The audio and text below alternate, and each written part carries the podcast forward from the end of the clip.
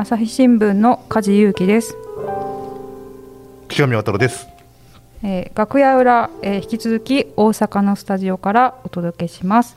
えー、コンテンツ編成本部の坂本照明デスクゲストにお招きしています。よろしくお願いします。よろしくお願いします。よろしくお願いします。あの前回から引き続いて歴史の話を伺いたいと思ってるんですけれども、あの5万語でまあそういうあの歴史のあのテーマに取り上げられて、はい、あの何かこう企画段階から結構大変だったこととか、はい、あのあったら聞きたいんですけど、はい、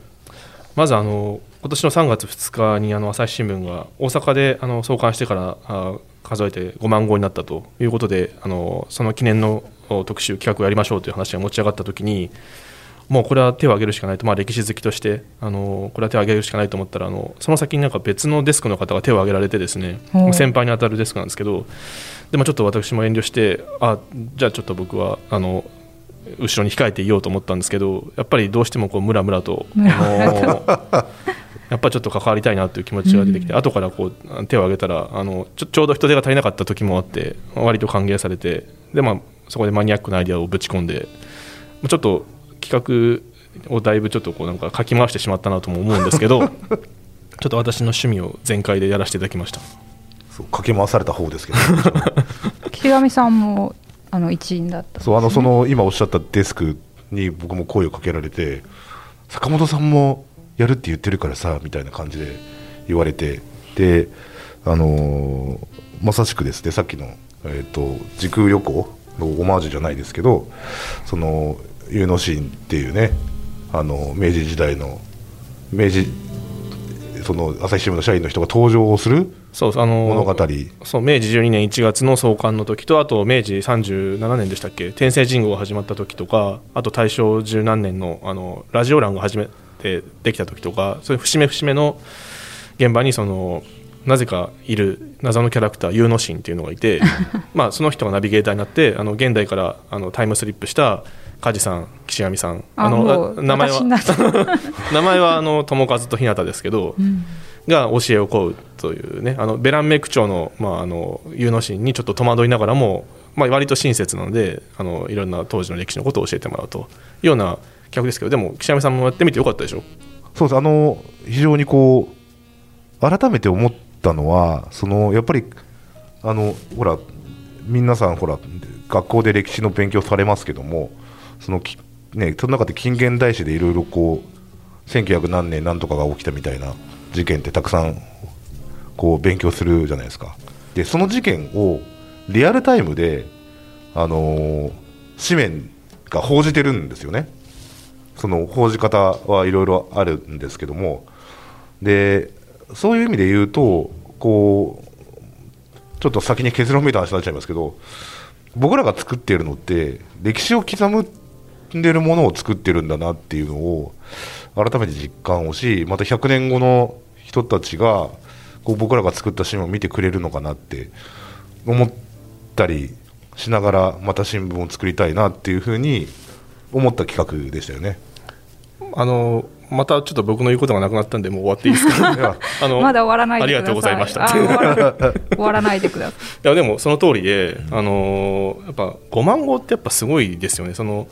何かを5万回続けることってできますかってあの、家でスクワットしようと思って 50回しようと思ったら、まあ、10何回で僕ら挫折しますけどあるあるですね。あの私もです。一つの取り組みを5万号5万回続けるってやっぱ半端ないことででそこにやっぱ刻まれたのはやっぱ歴史だしで今のその岸上君の話に補足するならばですねやっぱりその歴史上の事件って起きた時はその意味をどう捉えていいかやっぱりすぐにはみんなわからないわけなんですよ、うん、こういうことがあったって大騒ぎしてるだけでだんだん時間が経てば経つほどこの事件ってこの出来事って実はこういう意味のあった出来事じゃなかったかっていうのは時間が経てば経つほどじわじわと分かってくるでだから処方の段階っていうのはもう本当に大混乱してるんですよね。どんな歴史上の出来事も。でもそこからその当時の人たちがその出来事に少しずつ意味を見出していくつけていくっていうプロセスを知るためにはやっぱりその第一報からその時系列で紙面を追っていく中で見えてくる。でそういう中でそのいわゆる歴史ってものが形作られていく。そのプロセスが見えてくるわけなんですよ。当時の紙面を見てると。だからそこにやっぱその5万号明治12年1月25日から欠かさず発行され続けてるところの意味があるなと思っててだからもう本当に書庫あの朝日新聞社の10階にあるんですけどもうそこ入り込んだら私ちょっとしばらく出てきませんよね、あ ね。読んじゃいますよねやっぱ昔の新聞を。あの膨大な資料が置いてあるところですよね。そうです。もう読んじゃいます、あのちょっとね結構ねペリッペリになってる新聞も多くて昔の新聞とか、うん。ちょっと下手に触るとこうポロポロってこう崩れちゃうんであんまりちょっと不要に触っちゃいけないんですけど。でもなんか昔の新聞ってすっごい面白いですよね。あのデータベース見てても明治時代なんかはちょっと三面記事というか、あの市政の人たちのことなんかもたくさん載ってあったりとか。今ね新聞の記事の書き方やっぱちょっとあっさりしてますよねその昔に比べると。そのうんなんで昔の記事ってこんなにくどくどしくなんかその現場の情景とかこう見たこう記者が見た光景とかくどくどしくなんか説明してんだろうと思うんですけど当時はやっぱりその写真とかうん動く映像とかなかった時代はやっぱり文章でそのビジュアルを伝えるしかなかった。でやっぱ遠い土地やあの海外に行ったことある人もほとんどそんなに多くなかった時代ですからだから見たもの風景っていうものを文章でいかに詳しく伝えるかっていうのがすごく大事でだからその説明記事の本編に入るまでの 前段の説明はとにかく長いんですよ。くどくどしく。大津事件の記事なんかもそうなんですけどあのなんていうのかな。今だったらとても書き込まないというか省略するような細かいうん。あのディティールが書き込んであって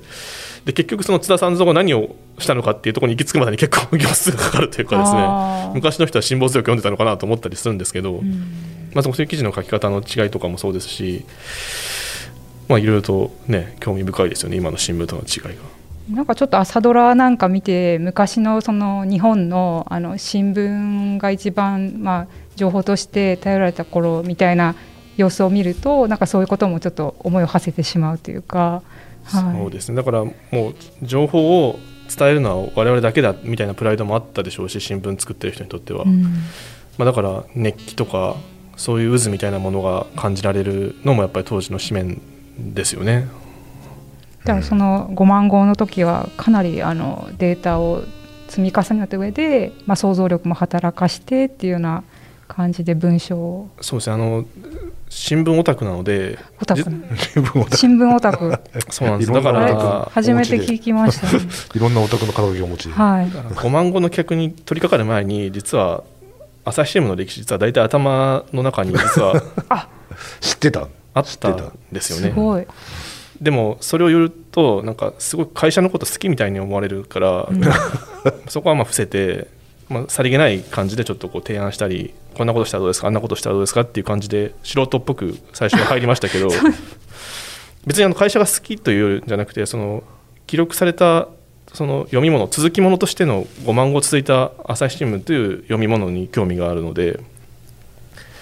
だからこれはもうちょっと僕がやるしかないだろうなと思ってあのいろんな提案させてました。だからあの天聖人語の始まりだったりとか、創刊の日にその現代の記者が潜入するっていうアイディアも、まあ、私出させてもらったんですけどその創刊の前日に現代の記者が潜入してどんな会話をするかっていうところも僕の方でちょっとシナリオを書かせてもらってもうそれは当時のその創刊の前日のドタバタについてこうまあ知ってたというかですね。あのっていうゆえなんですけどあの結構あの楽しかったでしょ？でもあの潜入してみてあの明治12年1月24日の朝日新聞社に潜入ししたお二人ならではのそうです感じ方があったんじゃないですか。あの非常にあのなんていうんですかね。今と変わんないんだなと思うところと、まあ、もちろんね技術的なところとかそのどうやって紙をするのかとかっていうのは全然全く違うしその今は夜中まで作ってますけど当時はねもう夕方の6時でおしまいとかそういうのぐらいまで入らなかったやつをもう1枚ずつこう吸っていくしかないみたいなあの印刷の技術だったんですけどもただこう例えばギリ時間ギリギリまでそのニュースを突っ込もうとかあるいはそのにあのす印刷が始まってもその重要なニュースだったらつその印刷を止めてその次の版で入れようとかそういうのって今と変わんないんだなと思ったりはしましたよね。そうなんです。あのまさに創刊号がそんな感じですもんね。まさにそうで朝日新聞社初のあの取り直しあの追っかけ。あのつまり創刊号を作った先輩たちはあの早速その創刊号でちょっと,、まあ、ちょっとしたミスをしてるんですよね。でそのミスのあった部分だけあの取っ替えてあの印刷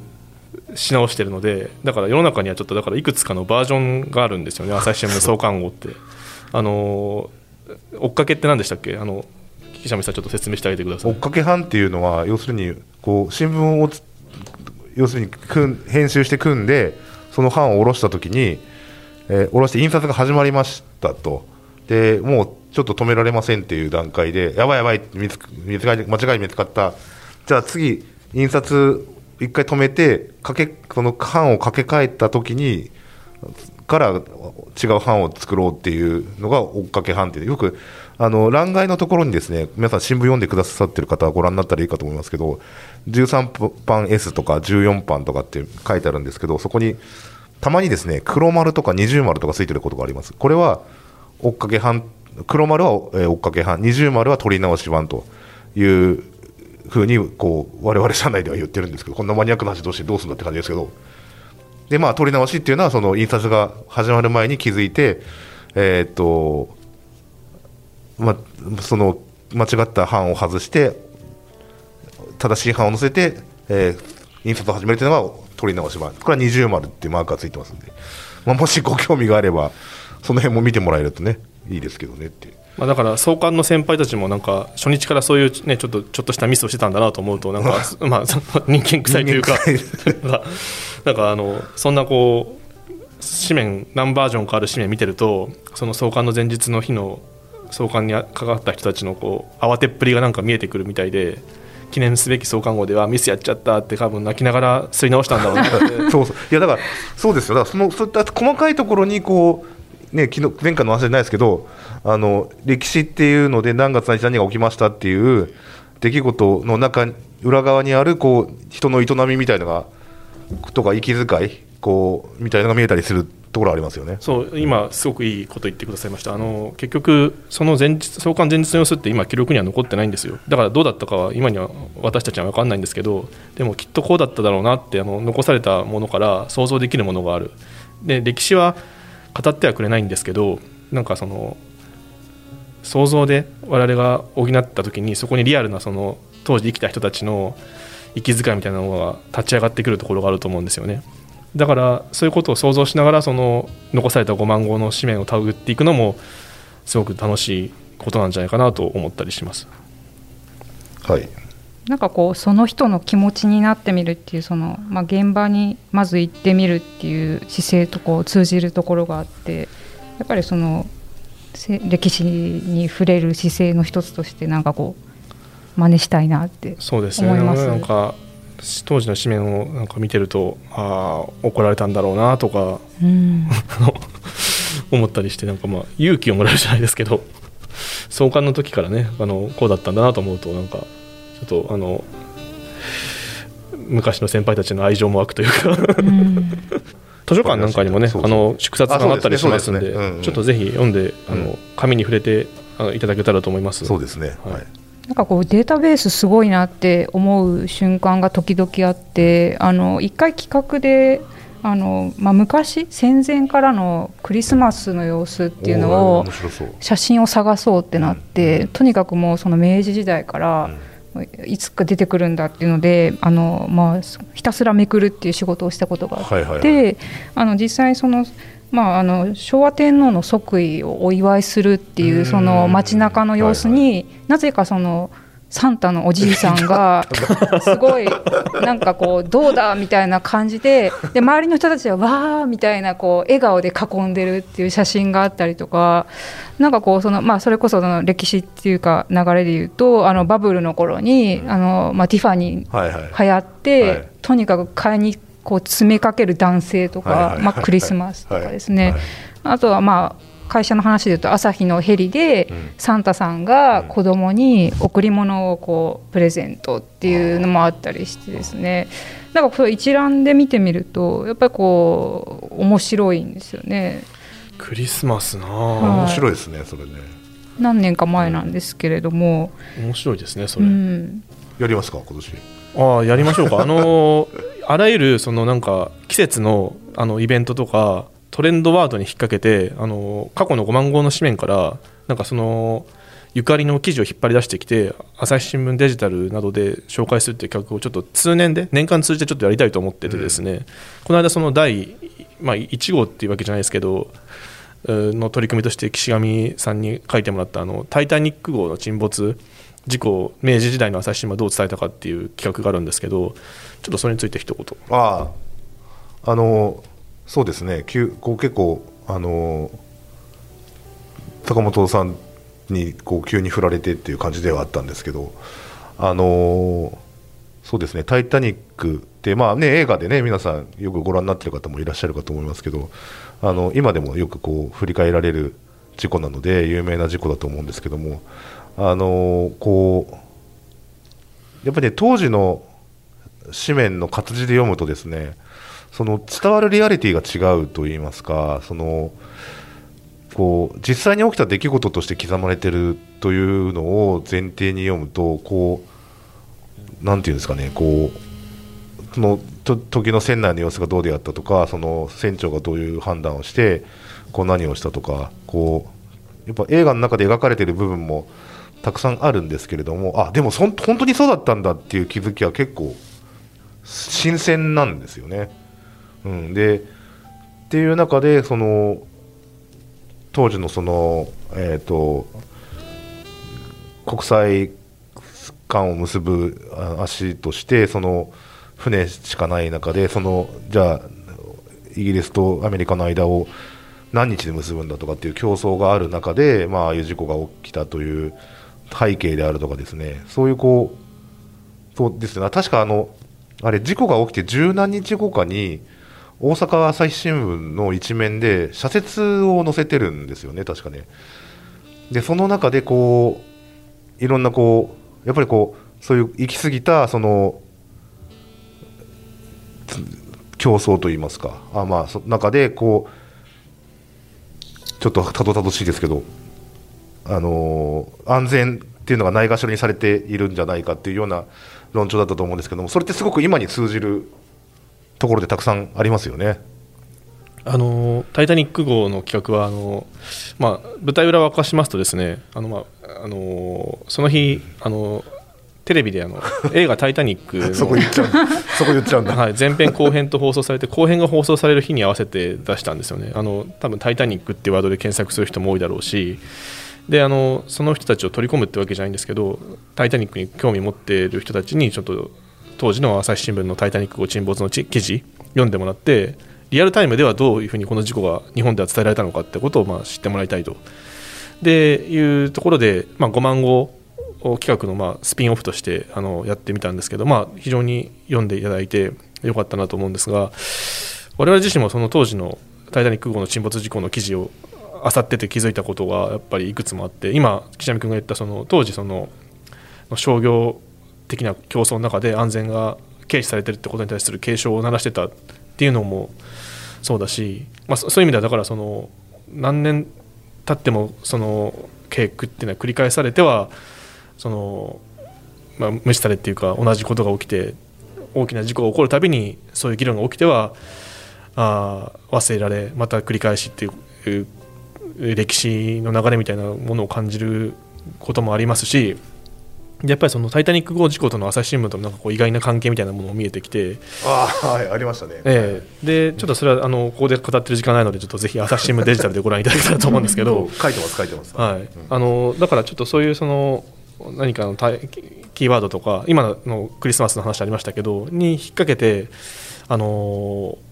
朝日新聞5万号が蓄積してきたものを紹介していく企画っていうのもちょっとぜひ続けていきたいなと思っていますのでぜひお読みください。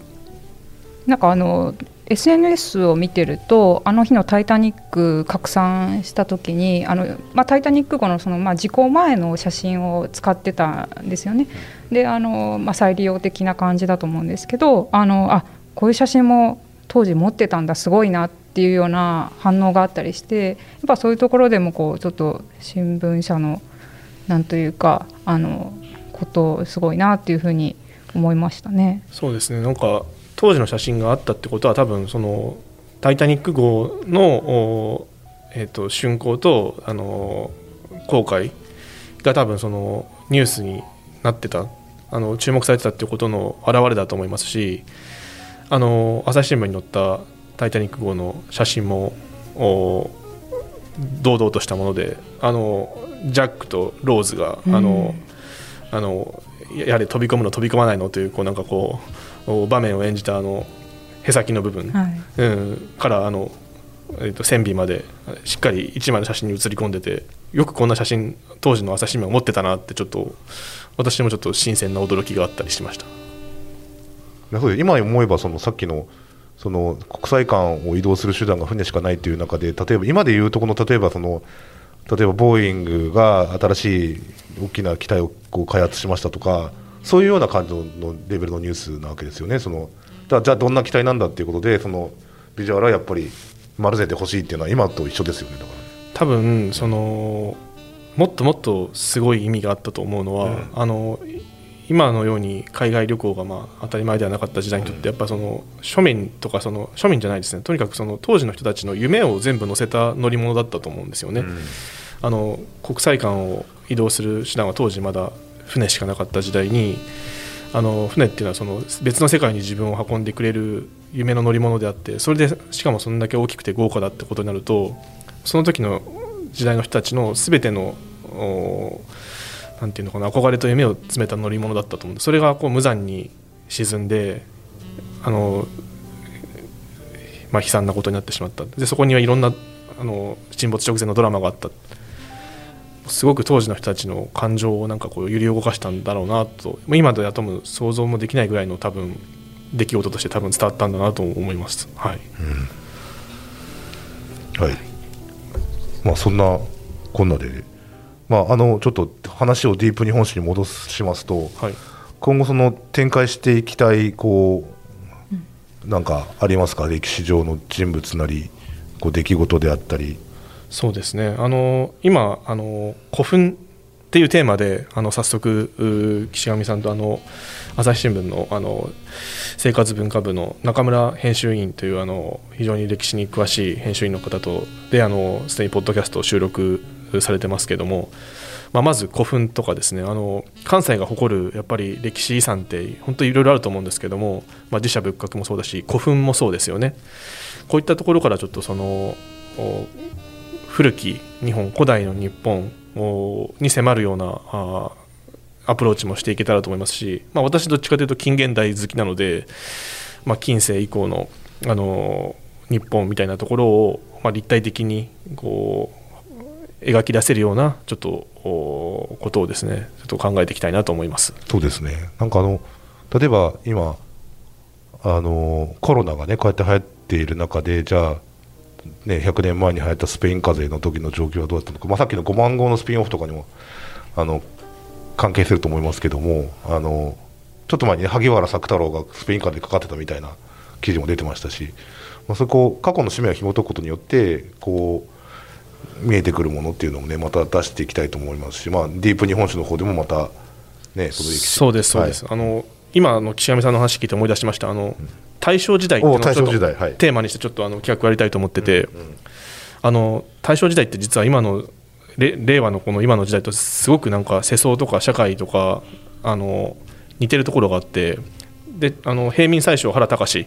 が暗殺されてちょうど今年で100年だったりもするんですよね。であの関東大震災もあった。でさっき言ったあのスペイン風邪の流行もあった、まあ、災害とそのいわゆるパンデミック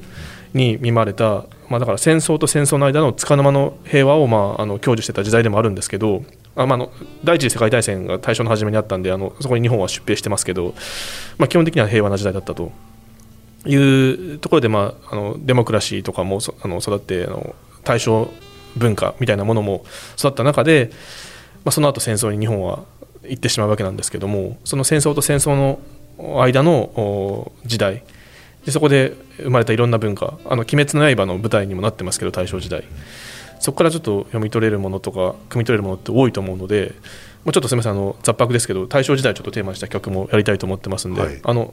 これ聞いてくださってる皆さんにもちょっともしあの提案があればちょっとぜひ寄せていただけたらと思います。はい、じゃあツイッターの方でもね、はい、いただければと思います。お願いします。そろそろ。はいそろそろじゃあお時間なので、この辺であの引き取らせていただきたいんですけどあの、まあ、いろいろ坂本さんに歴史のお話を聞いてきてあの歴史っていうのはその時にまあ分からないっていうお話があって、まあ、あの時間が経ってからその見えてくるものがあるっていうことで、まああのまあ、何でもその災害とかでもその、まあ、何年経ってっていうのをやって、やっぱりその、まあ、表に出していくというか言葉にしていくっていうのは大事なのかなっていうのを思ったのと、まあ、あの5万号をこう迎えましてあのこれから自分が関わったそういう記事がいつか誰かが読むような歴史になるかもしれないっていうような新聞の記録性みたいなところをあの守っていきたいなっていうふうに思いました。はい、今日はどうもありがとうございました。ありがとうございました。朝日新聞ポッドキャスト楽屋裏ではリスナーの皆様からトークテーマも募集しています。ハッシュタグ朝日新聞ポッドキャストでつぶやいてください。